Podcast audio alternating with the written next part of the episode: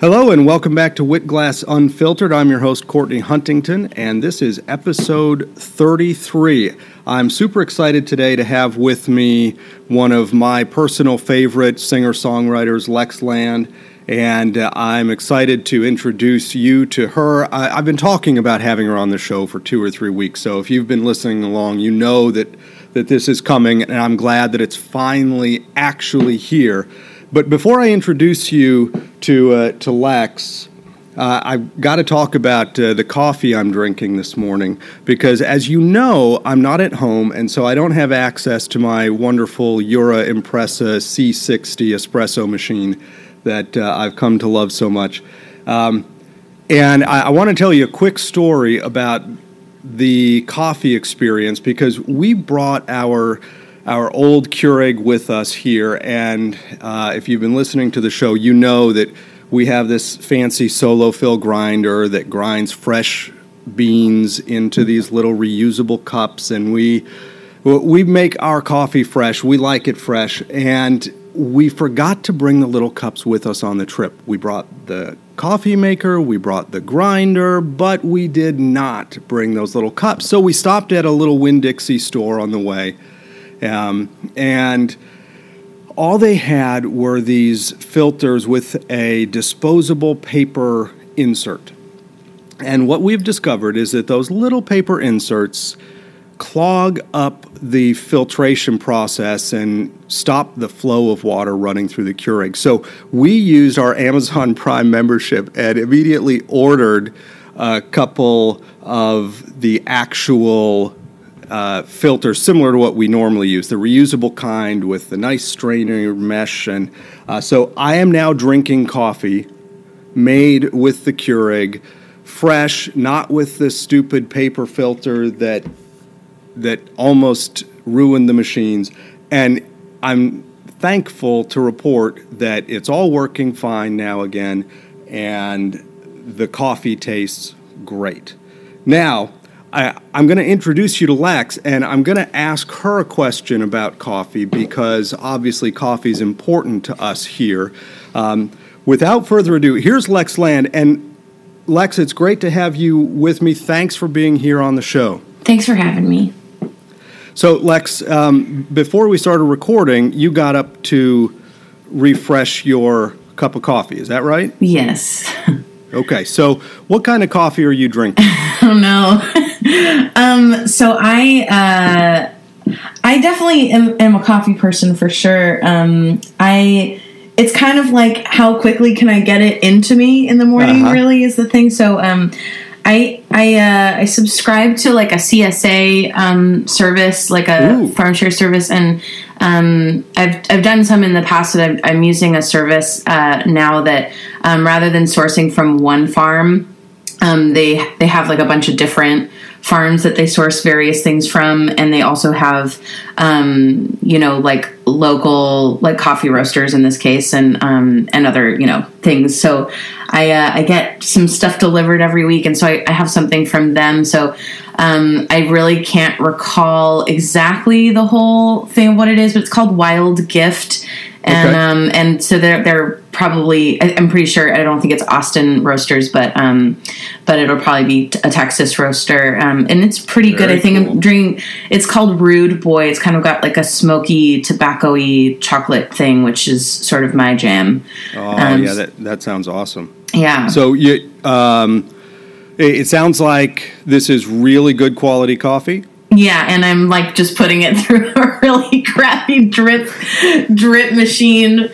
But um but yeah, I mean I have I don't I really want a Chemex, but uh but you know, I just really I have a French press and I don't use it. So I mean and like one of those mm. I'm a big fan of those little uh like those little espresso um, percolator things you put on the stove. Yeah, yeah. Yeah, um, I have a couple of those. I love those, but again, it's you know, it's like that takes too long. I need it as quickly as possible.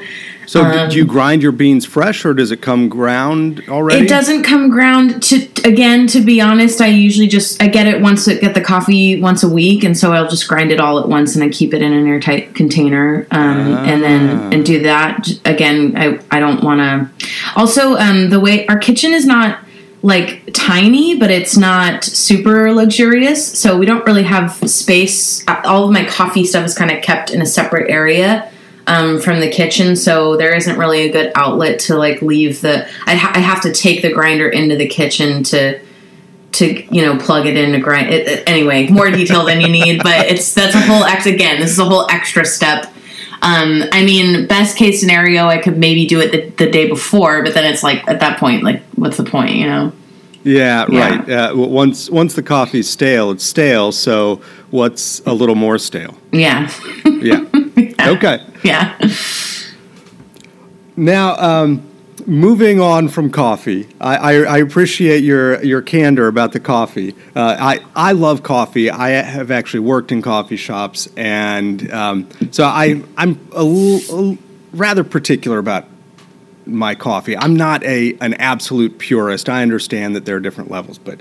I, I love coffee to taste clean and fresh and delicious. So um, I appreciate you answering about your coffee uh, process. yeah i mean i'm like a half coffee coffee snob like i don't want something that i would at least want it to start like well you know like yeah. start in a good place and then everything after that will just be my own fault you know That's right. As, as long as everybody else gets it right, I Yeah. I don't care. yeah I can do what I want, but you'd better get it right. right Okay, so now, um, again, before we get into the deep stuff, I, I was thinking about um, my favorite songs that I've heard from you.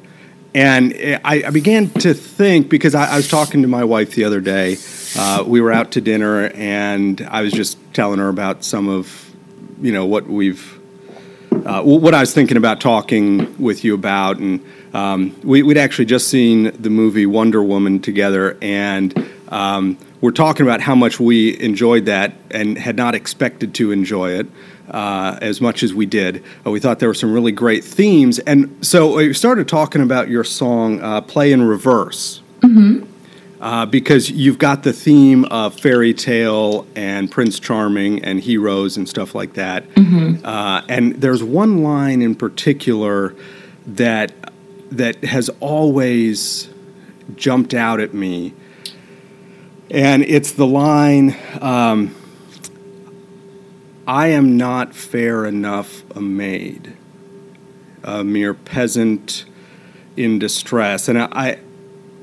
I've I've thought about that from the very first time I heard the song. Now, I've got a six and a half year old daughter, my wife and I do, and and so of course I think about things like that in connection to her. But I'm I'm curious about about that line and about the the things that that go into pouring out your soul, as you say, and um, you know that that line you have about. Uh, pouring.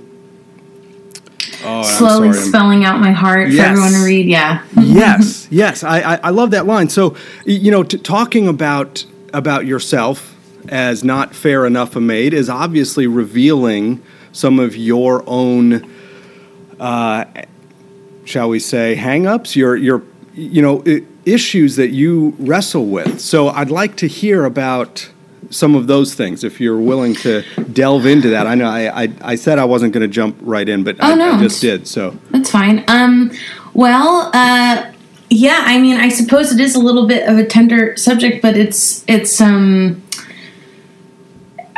Let's see. How do I start? Um, I would say, particularly on that first album, um, I you know, well, there are a couple things. I have sort of like a self um, uh, self-deprecating sense of humor. Um, So that, and I try to write honestly and kind of Yeah. you know how I would talk. So there's a little bit of that, and then also a lot on that first album. There are a lot of um, a lot of the songs are kind of these veiled, uh, you know, me just sort of talking about my dissatisfaction with with myself, or at least how I think other people see me, um, particularly physically. Um, so, uh, like a lot of the songs on that album are about um, a friend of mine that we're, we're still quite close, and and you know, bygones are bygones, and it's all fine now. But um, but I was just I just you know had this really you know bad crush on him, and he's uh, he's a professional ballet dancer, um, Oh, wow. and so uh, you know, and I'm I'm you know a plus size woman, you know, so I wasn't I was like a little bit more petite back then, but um, but you know, it was just kind of this this silly thing you know i don't know why i thought that that would work. I mean it's it's fine. It's it's totally fine. It's but um but you know per, you know i think uh, at the time near that i wrote that song like i had gone and seen him in nutcracker and like so that's where a lot of the uh the allegory of like the the prince and the princess and all that stuff kind of comes in. It's actually a little more literal. Um Yeah. but i liked the idea of of uh, him sort of being on a pedestal and me feel you know me feeling like not worthy enough i thought that that was a good way to kind of um, portray that um, and a lot of the songs on there like uh like countless songs it's it's mostly about that as well you know i just I Okay. don't, don't feel um just didn't feel like worthy you know or whatever it just wasn't going to happen because of the way it looked which which felt kind of uh, shitty to me at the time um, but I get why, and it's fine, and it would wouldn't have it wouldn't have worked out, so it's fine. It all worked out for the best. But uh, Yeah. but yeah, that's kind of where that comes from. And we, we all have our own psychological issues, our, our own hang-ups, whether it comes from relationships or personal failures or whatever it might be. And that, that's one of the reasons that um, that I think that I've been attracted to your music is that, uh, as I think I said in an email to you, it, it just it feels honest to me. Good. that's, that's all I can really hope for, you know.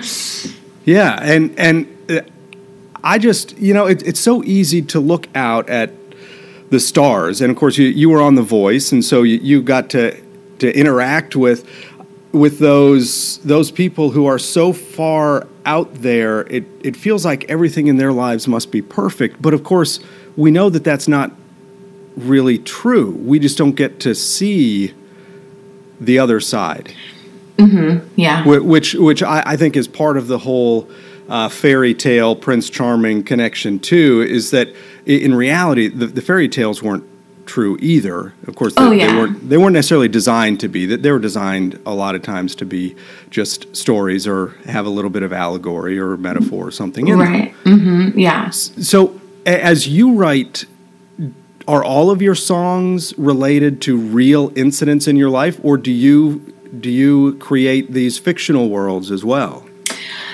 Um, I would say that ninety-eight percent of what I write is rooted in some autobiographical instance. Uh, sometimes, um, particularly like I- I'm not sure how familiar you are with with the content I develop on a regular basis, but I uh, so sorry if I'm boring you with information you already know, but No, no, um, that, that's okay. but uh, but I, uh, I I have a well for uh, the past few years I've been participating in a songwriting group um, with my friend Bob Schneider, who uh, is sort of like a Texas famous uh, singer songwriter. Um, yeah. so he he kind of he's been doing this this group for like you know more than a decade, and I you know just kind of joined it a few years ago, but.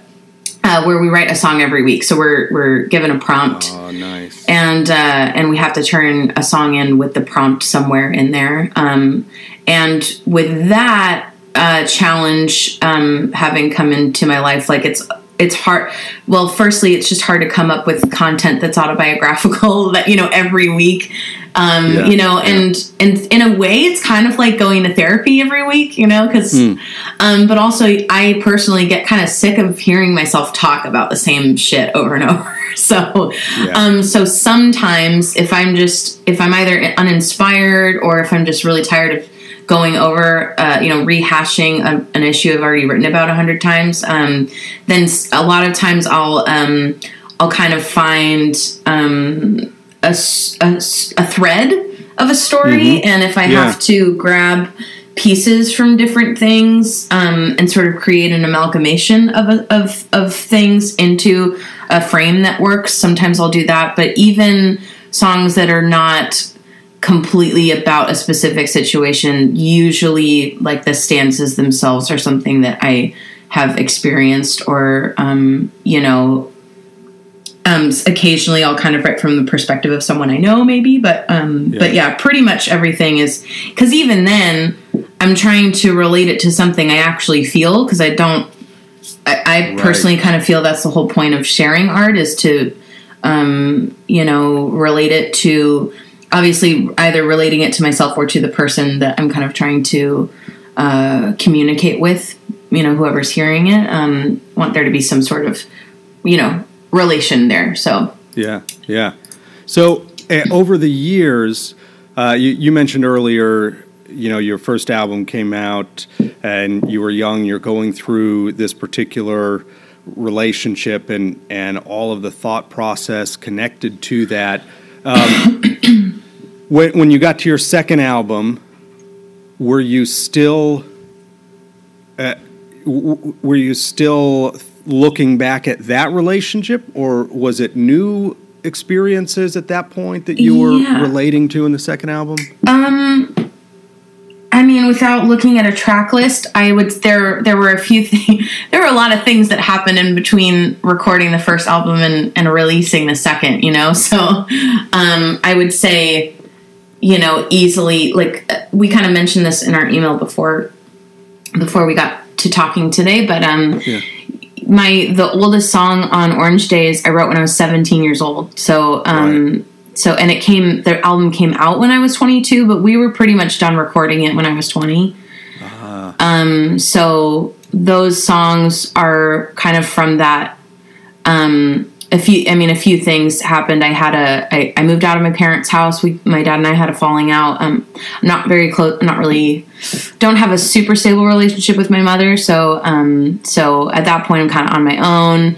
Uh you know moved to la i i left uh i had a pretty serious relationship that kind of fell apart and then I kind of, you know, dated a little bit and then broke up with that person to move to LA. Sorry, it's kind of a, a lot of information. No, that's okay. Um, and then once I got to LA, I was in another relationship for a couple of years. And then when I, um, shortly after we broke up, uh, I moved to Austin. So, um, kind of what you're getting is the mostly songs from um, that longer relationship that I had in Los Yeah. Angeles, Yeah. and um, some of the guilt I was feeling about the the person I left in in Orange County where I'm from, um, which just wasn't a good relationship. Wasn't the right fit for me anyway. Yeah. So I really didn't have any reason to feel guilt about it, but I did. So Yeah. um, so that's kind of it. And then also there's a little bit of, of um, I, you know, I think we had done half of the album, sorry, half of Sweetheart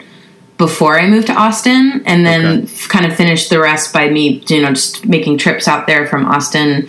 Um, so some of the songs are like a little bit influenced by me moving out here as well. So, um, but I would say for the most part, the second album is is uh, mostly focused on there. You know, there's a little bit of um, stuff about Maria in there. My my one big dark room project muse, um, Yeah. and uh, but mostly that that other relationship that I had when I was living in Los Angeles.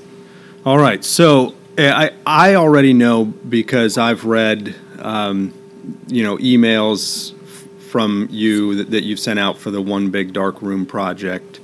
Um, I I know a little bit at least of of that story, but uh, it sounds like a lot has happened in your life since the release of Sweetheart, and I'm I'm curious about you know what things have transpired that you you feel free to talk about, but not just the events, but how your perspective has changed throughout that process as well. Yeah. Um. Okay. Well, let's see. So we finished recording "Were My Sweetheart to Go" maybe in in. It must have been done in 2009. You know, like the first within the first year that I moved to Austin, and it didn't come out until 2011. So. Ah, yeah. So again, yeah, there's with my records So- notoriously take a really long time to come out. So So a, a, a quick side note. Obviously, I'm not in the the circle of people who know how the recording industry really operates.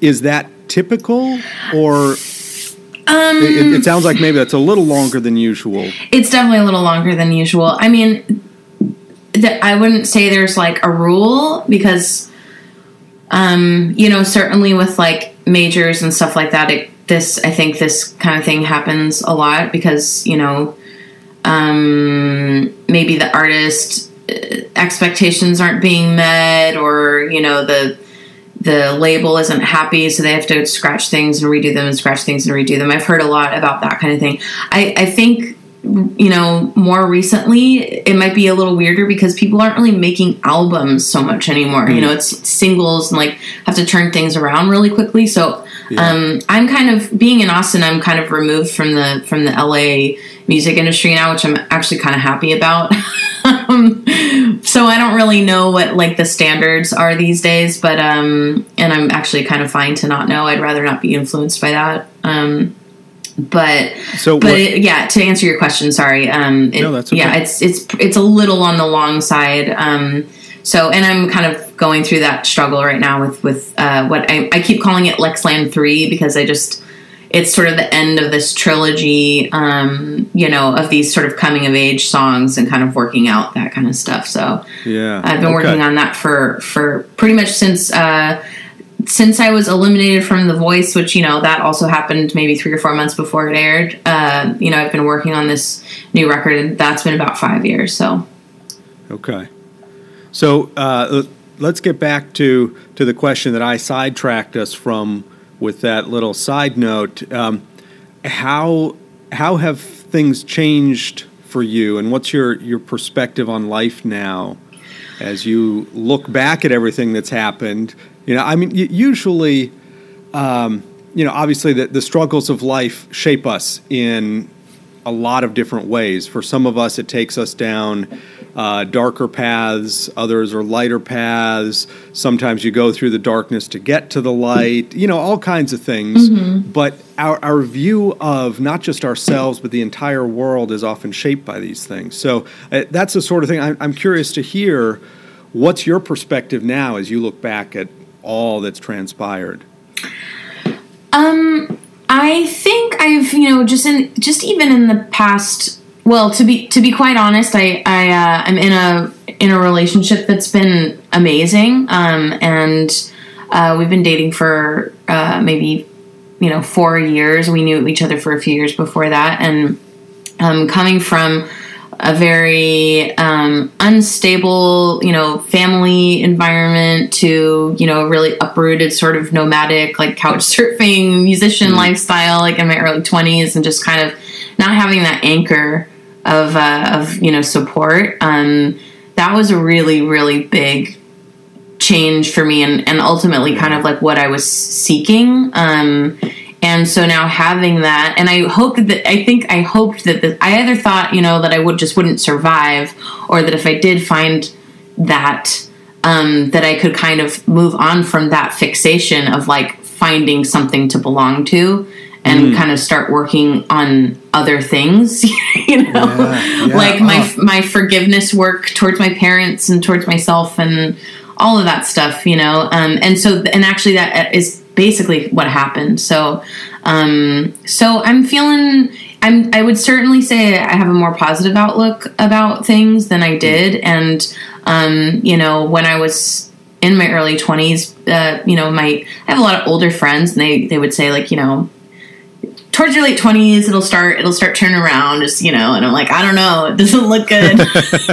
this is not looking good, you guys. You know, um, but but sure enough, yeah. Once that once that thing kind of clicked into place, everything else kind of started getting better. So um, so yeah, I mean, I again, I, I have a lot of work to do. You know, like spiritual yeah. work, and um, you know, I have sort of like lifelong depressive anxiety, you know, issues that I probably, you know, need to pay a little more attention to, um, just so that I don't sabotage the things that are good. Um, mm But overall, uh, overall, my my life has greatly improved. My outlook has greatly improved, and yeah, like I said, in my early twenties, I really just wasn't. I was. I just didn't really. Not that I, you know, was. Sorry, this is getting really dark. Not that I was suicidal or anything, but I just wasn't. I was like didn't really have the um, the the f- foresight, I guess. Like I was just like, eh, whatever happens, you know.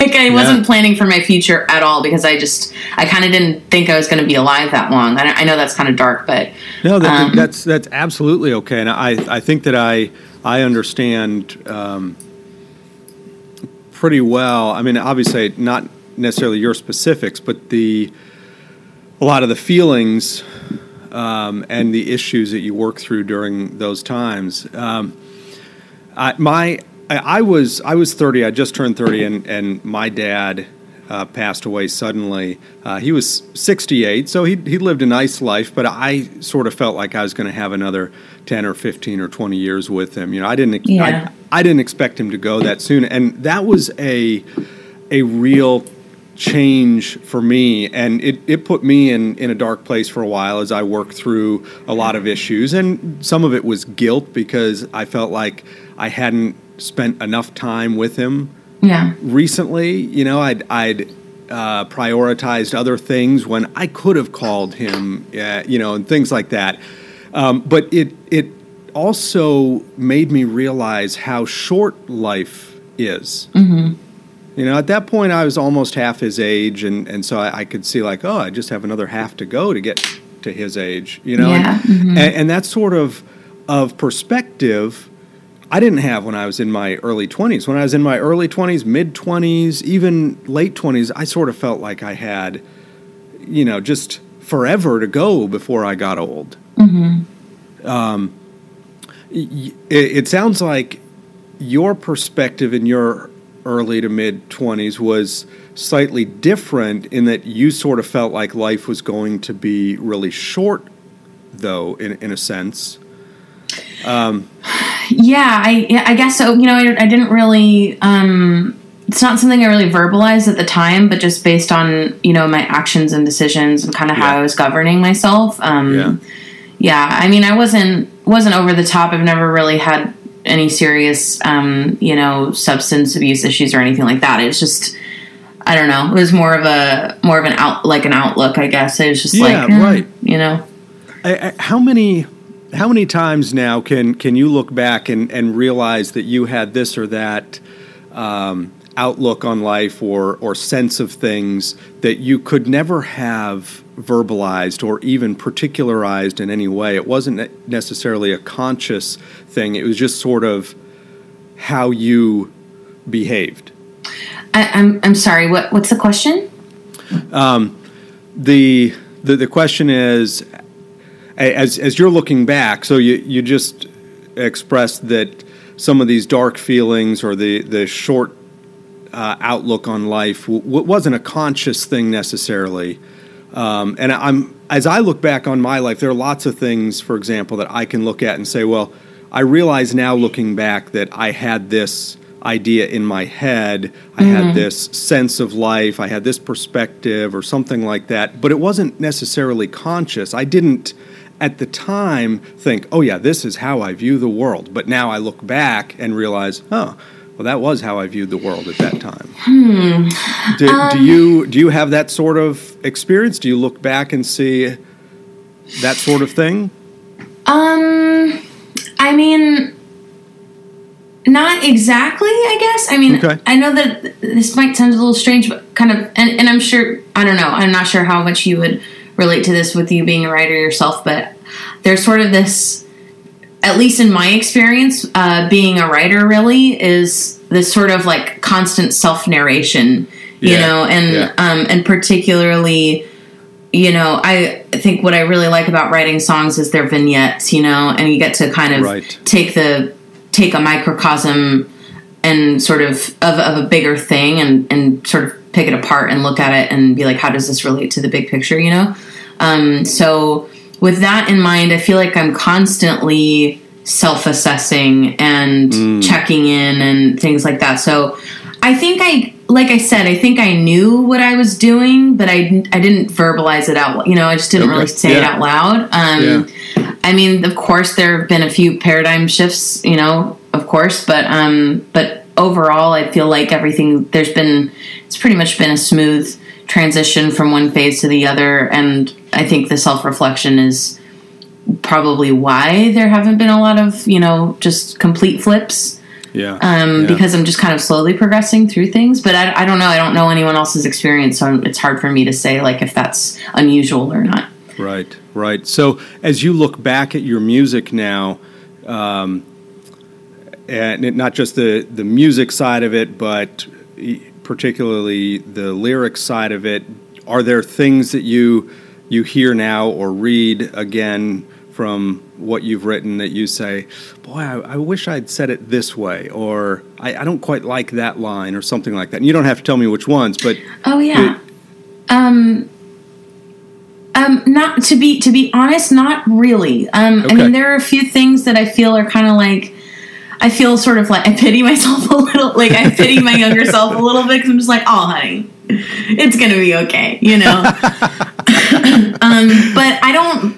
It it's not super cringeworthy because it's an honest depiction of where I was at the time. Yeah, So I mean, it's like getting an embarrassing tattoo or something. It's like I. I have ta- I have like a few tattoos and like people ask me about them and like sometimes I'm like yeah it's this thing you know but like I'm not really embarrassed of it because it's uh, it's you know a, a milestone you know? So I kind of Yeah. feel like that about my songs. Um more than anything I, it's like the the vocal performances you know? I'm just like oh stop doing that. Stop doing that. Like I want to just go back and shake myself. Um you know? But that just that's that's mostly probably like the the where the the wincing comes in. Yeah.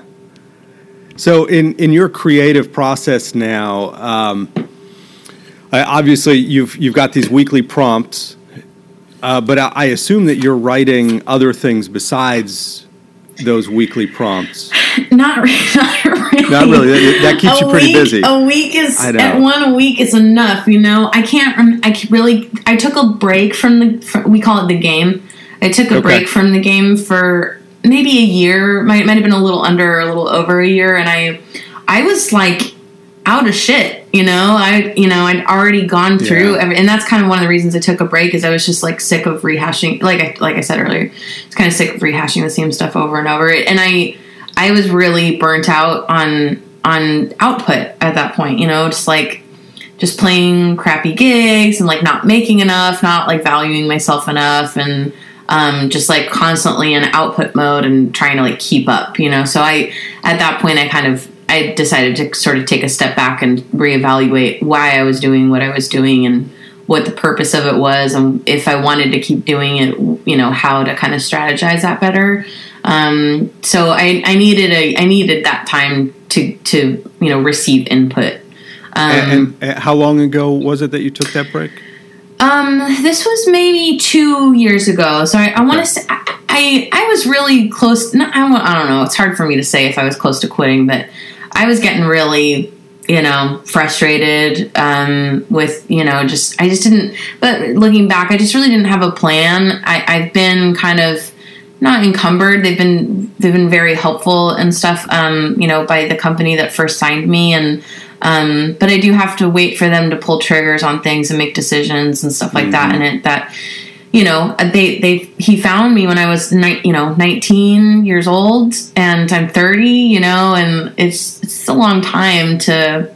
I, I love I love them. They're amazing people, and I really treasure them. But at the same time, I'm just kind of like I want to have more autonomy of what I'm doing. I don't want to have to wait around for people to tell me it's okay to do something that I want to do. Like life's too Yeah. short, you know. I'm like I'm Yeah. getting I'm, I'm getting too old for this shit. I need to like make this work, you know. Like it's just Yeah. the way I've been doing it isn't sustainable. So I I just yeah, so this was maybe two years ago. I took a kind of a, a year, not a complete hiatus. I still did some gigs and stuff like that, but I just, I, I had been doing music full time at that point and um, for a little while, and I had a, a teaching position, and then they they didn't have enough enrollment for the following year, so I was like, I can work harder, you know, Yeah. doing stuff I don't really want to do, or I can just kind of give up on this or not give up but you know just kind of take a break and just get a day job and and either do that until i hate it so much that i you know figure something else out or maybe start and you know do some other kind of follow some other path in life so that that whole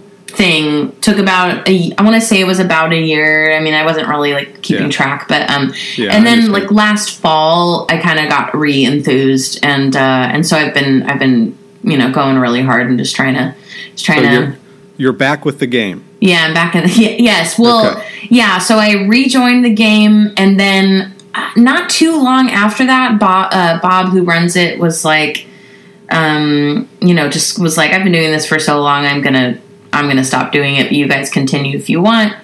Um, and uh, so I I took it upon myself another thing to do. Uh, I took it upon myself to start my own group. So so I'm actually in charge of the group I'm in now, which is kind of cool. Oh, cool.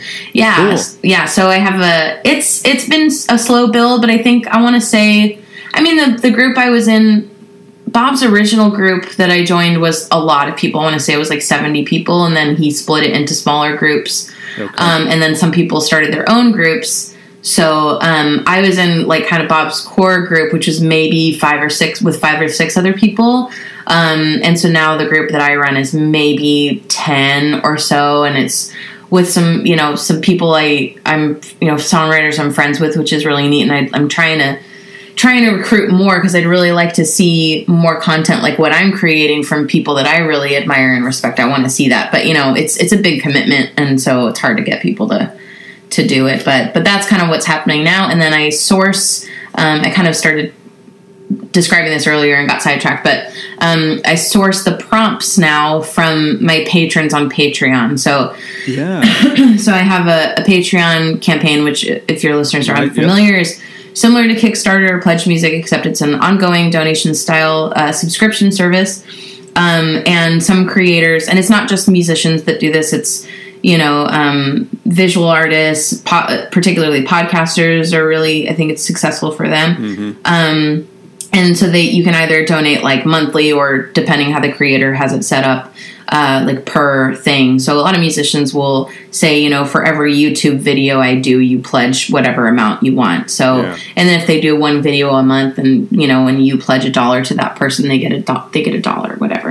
Um, i have it set up so that it's a, a monthly subscription. And so what i do is i source um, my prompts from my patrons and then I put it in like this little spreadsheet and then I just randomly select the prompts for that month and then and then I distribute it to the rest of the group and I encourage the rest of the group to do the same. So so I get That's some really cool. some of their fans prompts as well and some of them are on Patreon too, which is which is cool. So Yeah, um, and, and I'm I, I'm going to link to all of your Patreon Yay. and Bandcamp and your sites and what and anything that you want me to link to. You just let me know, and I'll I'll link to all of it. yeah, great. Um, or if you just want me to link to one central place, you let me know. Okay, cool. Um, but I'm I'm interested in hearing, you know, since you're doing the Patreon and the Bandcamp and all these other things, and you mentioned wanting to have more autonomy.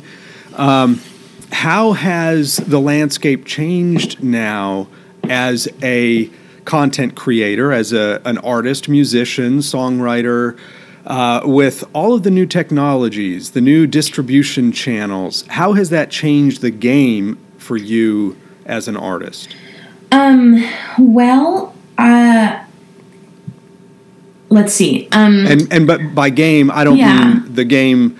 yeah, yeah, um, I understand. the specific game. I mean the, Yeah. the metaphorical game. You know? Yeah, for sure. Um, yeah, you know, it's sort of a difficult question to answer because it kind of was happening around me, and I, not that I was being resistant to it, but I felt like I couldn't, um, I couldn't engage because I was sort of like tied to someone else making decisions for me when it came to my career. You know what I'm saying? Yeah. So, um, so once I. And it really was just a matter of me kind of needing to take action. Um, and I, you know, that I, I suppose that's something that I don't know. It's hard to say. Like, I guess I could have done yeah. it earlier, but um, but I just it's it's great. I mean, to to put it to put it um, in as brief a statement as possible. It's really cool because I am able to. I think you know I'm able to do things I was wouldn't have been able to do ten years ago when I started. You know, so um, so it's great. And again, can't say it enough. I'm really grateful to you know the the people that kind of plucked me out of of obscurity or whatever and kind of gave me a start because it has been hugely beneficial for me to have you know at least two fully produced super pro sounding albums it's great and, um, Yeah. and i've gotten a lot of really cool opportunities because of it um, however you know like uh, the industry has changed and i think it's the landscape uh, of of the industry is so different and i think there's going to be a lot more control put into the hands of creators because i don't think fans want to be gatekeepered to or whatever you know like um so uh, yeah i think it's going to be really cool. I'm glad that uh that i that I figured it out and you know or not figured it I'm never gonna figure it out but you know like that I that I decided to kind of take the plunge and just you know do what I want to do you know so that's so yeah, Yeah. it's it's good and um and I'm happy to kind of be in that mindset All right, so uh, we're I, I know that we could keep talking about stuff forever. I certainly would enjoy going on and on and on. Uh, you know, I've got a whole list of questions I could ask you, but um, I told you it wouldn't be too long, and now we're already at uh, at 40 minutes. So I want to ask you one quick question, and then give you a chance to uh, uh, just plug, you know, one big dark room, and tell us about whatever else coming up you want to tell us about. Um, so the, the question is uh, with all of the distribution channels available to you now, how did you settle on Patreon and whatever else that you've decided to do? It, did you just pick them out of a hat and say, well, this one looks good? Or was there some sort of thought process, you know, uh, sort of analysis process that went into making those decisions? Because, uh, I mean, y- you know this, we have so much information and so many channels coming at us all the time and so many paths we can go down today. How do, how do you how do you choose? Um, well, uh, I would say that there really, well, I mean, there sort of was a strategy, but the strategy Yeah. was kind of to not exactly have a strategy. Like, um, basically, I'll try to try to be brief, but um, I have not as long been. as you want. I haven't been good about um, keeping in touch and following up and staying in contact and uh, what's the word I'm looking for? Um, like retaining the attention and information of people that that come in contact with my music. Okay, so Uh-huh. Yeah, um, yeah. so I haven't been good about that, and I think that that again is part of the old way of thinking. Like, I mean, people told me to have a mailing list, but I was like, yeah, but what do I do with it? You know, like, Right, right. um, so and now I now that I have invested more time in into um, into learning what I should do with that kind of information. Obviously, it's totally invaluable, and now I'm the like old lady Lex, like talk, talking to all my younger counterparts, going like, "Start your email list," you know. um, they're like, "No, but my my YouTube video has thousands and thousands of views. Like, I don't need an email list," and I'm just shaking my head, you know, like. Yeah. Um, but anyway, um, so basically, what happened? Uh, I, I, I'm not exactly. Sh- I guess it's been about a year since I started my Patreon campaign, but around that time, I was like, okay, I need to take matters into my own hands. If this is going to be a sustainable thing, you know, what can I do? And um, and at that point, I, you know, again, this is super obvious now, but um, I was like, where I wanted to set up as many points of like possible income streams as I could Yeah. um, yeah. and just have them be there. So if if people do want to support me, um, then those options are there. So that to Right. to, to answer the simple answer is that is I just there are actually a lot of different ways that that you can. Um, I, I'm not really interested in like generating eyeballs really at this point. Like I'm kind of trying to set up all the all the um, you know engagement at this point, and Right. then tra- traffic driving traffic will come later. For me, that's kind of where I'm at in the process. Um, Yeah. so, and part of what I've been doing is just kind of trying to regain, you know, the attention of the fans I have, um, and you know, keep in touch with those people better than I have in the past. So, um, and and again, you know, continue to engage with them, build rapport with them, get to know them better, let them get to know me a little better, because that's the whole reason I'm doing this in the first place, right? And then, um, and then you know, provide uh, avenues for them to support me if they wish to. So, um, so Patreon was kind of a no brainer. Um, you know, I could have set up my own membership site or whatever, but uh, but I, I like Patreon and it has a lot of options, and they really know what they're doing. Like they're definitely kind of just starting, um, but like all their rollouts, you know, you can kind of see that they have. Um, you know, a vision for where it's going to go, and I think it's going to be really cool. And I definitely think it's the future of where um, you know where content like consuming is going you know like i think that people again people want to just support the people that they like and um and do that without paying other people to do you know um or having people make decisions for them about what they should listen to or what they should consume so Um, so yeah, so that was kind of anyway to long answer your question, but that that was that was why No, I chose Patreon. I, I I'm glad that you went into that depth, and I, I love that you you actually answer questions uh, at length. I um, I think it's cool to hear all of that thought process that that goes goes into all of it. Uh, so. Um, I, to wrap things up, you know, I, I love the the new EP that I got from you, uh, the One Big Dark Room, uh, from Hell with Love, and uh, so of course I'm going to include links to that. But uh, you know, obviously that came out of this, you know, uh, all of the things that have gone on in your life in between that you've already talked about. Uh, so I'd love for you to talk about that project. I know you've got the new album coming up um, that you think might be released in the spring of 2018. Uh, tell us about all those things and anything else that that you want to plug. Okay, let's see. That's a lot of stuff. Um, I know, I know. yeah, yeah, no, it's okay. Um, uh, I have a tendency to be long-winded and verbose, so um, so it's daunting. But um, I have as much time as you do, so Okay, feel cool. free. so one big dark. So uh, kind of uh, zoom zoom back a little bit. Um, Sure. for all of these years that I've been creating, you know, after a few years of writing a song a week, there's a lot of stuff, not to mention, you know, the the 8 years of of creation before that. And Yeah. again, I only have albums that come out once every 3 to 5 years. So, and those albums only have 8 to 12 songs on them or whatever. So, Yeah. um so I have a lot of stuff and I think um it's hard to say for sure, but I think part of why um, or at least a reason that I think is suspect for um, not being able to sustain my career the way that I've wanted or like get as much success as I've you know sought out is um, that I think people are kind of confused about Lex Land and you know what it is and what they can expect and particularly live. I think that's been confusing for people because you know sometimes I'll just be playing jazz standards solo in a restaurant and like sometimes I'll have a full band and we're playing really aggressive songs and then sometimes you know it's or sometimes I'm doing show tunes you know it's Yeah. so um which I thought would be really which I thought was cool you know I basically just want to be Jeff Buckley you know so I'm like if he could do it I could do it but I think that um I think the attention span of people is is too small at this point and if I want to um you know diversify later on I certainly could but I think I, I sort of felt that oh, a couple of reasons.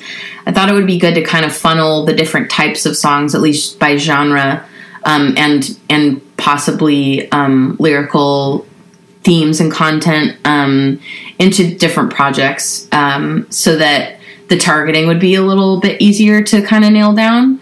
Um, and and not just from a marketing perspective per se, but I mean, I want people to resonate with what I'm doing, and I don't want um, there to be too much noise that they don't that they can't you know? So um so that's kind of where i've been going with this. I you know the Lex Land project um not necessarily in the pa- in the past you know albums but definitely uh, in the writing and performance sphere like basically all the content that i've created in the past couple of years since the last album came out is a little more jazzy. It's a little little more upbeat but you know with that sort of self-deprecating humor and um, you know breakup songs and that kind of stuff it's just a little more wry. And um, and I have all of these songs from that I wrote after the death of my friend, and you know, to me, they all fit the the, the catalog. But I think it's it's too you know, I tried to sing. I have this really, I love this song. It's called "My Baby's in the Morgue," and um, and it's it sounds like a silly title, uh, understandably, um, but it's actually like a really sweet, tender, you know, sad mourning song, and um, and I I tried to play it, and when I would try to uh, you know, I tried to play it a few times, and one time when I was introducing the song and I started playing it, like people were laughing, and uh, and I and then like and then they felt really uncomfortable later when they realized it wasn't a joke song, um, and so that was sort of a, a big cue that I couldn't do that. Um, Wow, at least, at least for now. So, Is this song going to be released on an EP or an album at some point? Yeah, I think I'll probably do put it if if I mean hopefully in the next year or so I'll make it a real um, you know, like a full length one big dark room. I'm just I'm Okay. only planning on doing. I'm gonna release EPs occasionally, um, more frequently, just to kind of get some some content out there. But um, but I think I'll probably save it for like a, a real release, um, like or at least a full length. I'm not sure. I really haven't thought through, through that much, but um, it could have been on From Hell with Love. It fits the theme, but I just uh, I don't know. I want to make sure I do that one right. You know. Um, so it's a really special song to me. But anyway, um, so that was sort of a, a turning point too. I also have um, this whole like other side thing that I've been kind of working on and kind of not um, called More Haunter, um, which is similar in theme. Um, it's darker stuff, but it's like uh it's kind of like uh, dancey, sort of like R and B kind of Prince style stuff. Okay. Um, so I've been kind of working on these three projects separately and, and trying to figure out like, you know, when I write something, try not to censor myself too much. When I write something, I'll say like, okay, this might be a one big dark room song or this might be this or whatever. And then kind of go from there and that'll sort of dictate the, the production and sort of like where I'm going to perform them and that kind of thing. So, um, so yeah, so that basically, uh, is kind of what's happening is I'm I've had this plan in my mind to funnel these songs into these different projects, and I'm actually starting to take action on on completing that. So, or at least completing that process. So, so one big dark room. Um, I finally got around to um, recording a little EP, and I'm starting to perform under that moniker now. Uh, those songs, and it has its own vibe and mood and um, I'm pretty sure you know the people that it resonates with will be much different than the than the audience that I think Lex Land will ultimately um, attract. Okay. Um, Interesting. Yeah, so that's kind of what's going Yeah. on with that. Interesting to have that multi pronged approach. I mean, for, just for the, the record, uh, I love the eclectic nature of your albums. And I, I, I was surprised when I read, I don't even remember where I read it, but some critic or other said that oh, it's too eclectic. And I thought, I don't, I don't think so. I love it.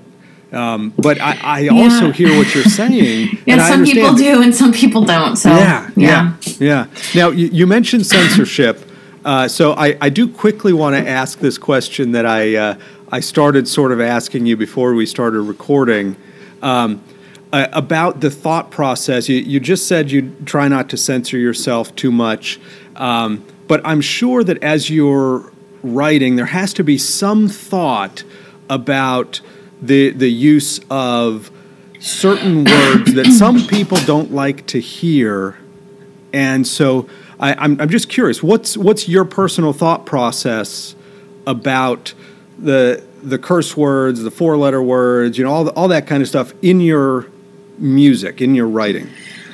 Um, again, I, uh, you know, didn't. I just, again, I just, I really try to write from an honest place. I try to write how I talk. Um, and I think that for certain audiences, that's okay. And for certain audiences, it's not. And Right. I think that I, I don't know. It's hard for me to say, but I think I've maybe overestimated my audience by, by you know, like some some of my fans really like it. They love it, and if I don't Yeah. do a curse word, because I often will just omit the curse words now when I'm performing things live. Um, Ah, interesting. yeah, I'll just I'll just change them out. I mean, especially if there's you know like kids or whatever. I just don't even Yeah. want to.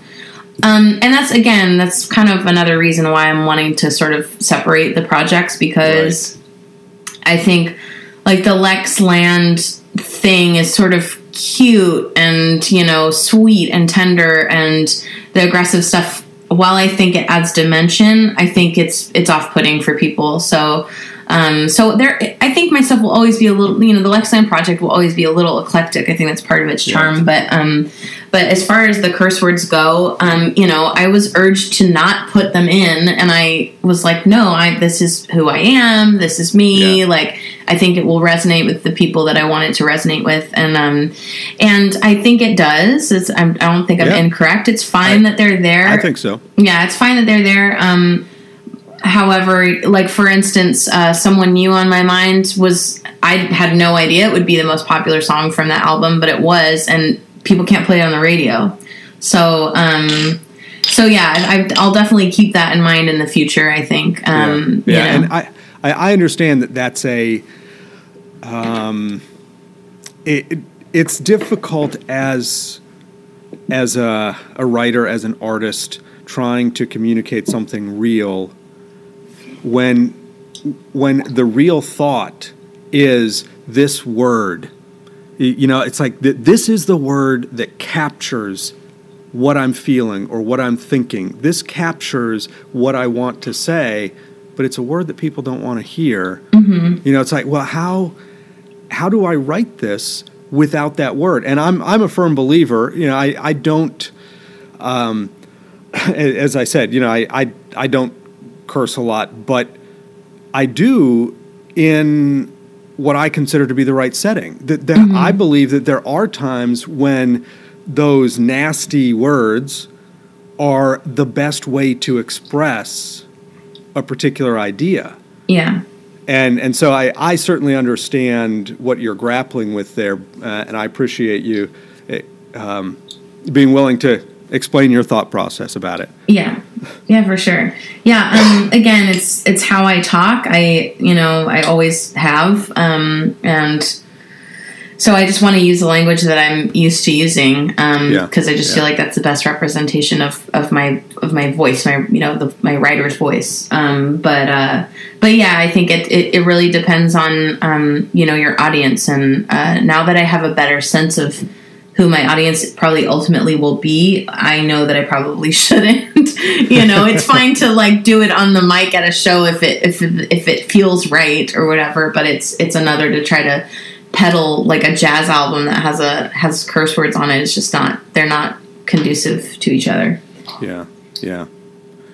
Okay, well, I, I know I inserted another question in there. I appreciate you taking the time to answer that one. Is there uh, is there more that you want to to pitch about upcoming projects or things like that? Um, I mean, I would say uh, that the best way to keep in touch would be to, you know, of course, join my mailing list, um, and uh, I'll try to give you a good link for that um, after we we part after this call. But um, uh, and other than that, Patreon.com slash Lexland. Um, it's a really easy way to hear pretty read and hear pretty much everything that I make as I make it. Often I write the song that day and then just post it that day.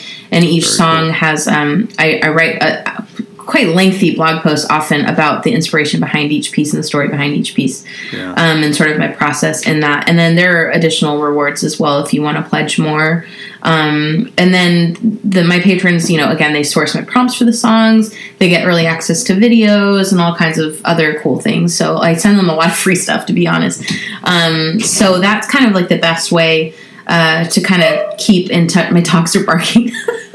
um, to keep in touch with me and um, and get all my content, kind of my new content, because I'm probably most active there. But you can find me Very pretty much anywhere. Yeah. All right, Lex, I really appreciate you taking the time. I, I, I've kept you almost twice as long as I projected I would keep you. I Oh, appreciate yeah. you being so cool about that and about the whole thing. You've made this so easy. Uh, everybody, if you are interested in hearing more from Lex Land, I will have links in the show notes. Uh, I'm sure that I'll write some additional pieces uh, on the blog, and I'll have all of the information that, that Lex wants me to share with you posted there.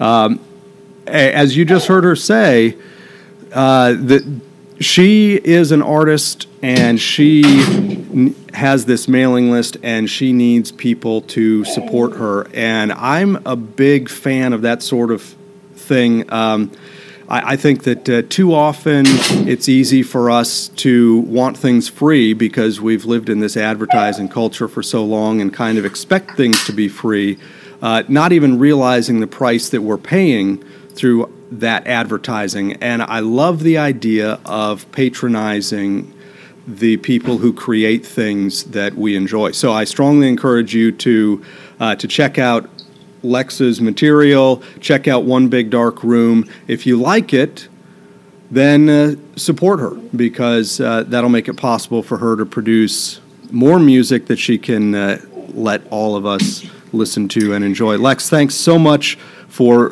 being with us today, and best of luck in all of the upcoming endeavors. Thanks so much. May I just add real quick? I mean, Of course. it, it goes it goes for all the artists that you like. If you see them, you know, your listeners, if Yeah. you see them um, creating content on Facebook, even if it's not something you're particularly interested, just give it a like. You know, it, it boosts the visibility. Mm, yeah. Um, you'll see more of their content that you probably do want to see. Um, so just like engage with them. You know, support them financially. Just support them. You know, from just a moral support standpoint is also great. Yeah, yeah. A- a- absolutely. And and sometimes the best support that we can give at a particular time isn't money, but it's sharing what we like with others. So if you feel like you're not in a position to offer financial support, uh, then the moral support Lex mentioned is good, but share it with your friends. Tell them about it and let them have the opportunity to enjoy the music and potentially offer uh, financial support or whatever other kind of support they're in a position to give. Absolutely. All right, Lex, thanks so much. Have a, a great day. And hopefully, uh, you've enjoyed it enough that uh, I'll get to have you back on when, uh, when the new album is released and we can dig in uh, even deeper to some of these things. Absolutely. Anytime. Thanks, Lex. Yeah. All right, everybody, that's it for WitGlass Unfiltered, episode 33. Thanks for being with us today. And I, I really hope you've enjoyed this. I, I'm serious. If. Um, if you'll take the time to follow some of these links for Lex's material, I, I think you'll really uh, be captivated by it and enjoy it. And of course, if you're enjoying this show, please tell your friends about it. Um, I do finally have the newsletter sign up on the website, uh, so please sign up for the newsletter. I'll be sending out some. Um, some interesting tidbits there that you're not going to f- get anywhere else. I'm not going to post them on the website. Uh, I'm not going to uh, to talk about them here on WitGlass Unfiltered. They're just going to be uh, little nuggets that you get to enjoy from me, and only if you sign up for the newsletter. Uh, obviously, if you're interested in supporting my efforts, there's a bu- uh, button there on the website that you can uh, click on and uh, and do that. Thanks again for being with us. Have a great day, and I'll look forward to seeing you next time.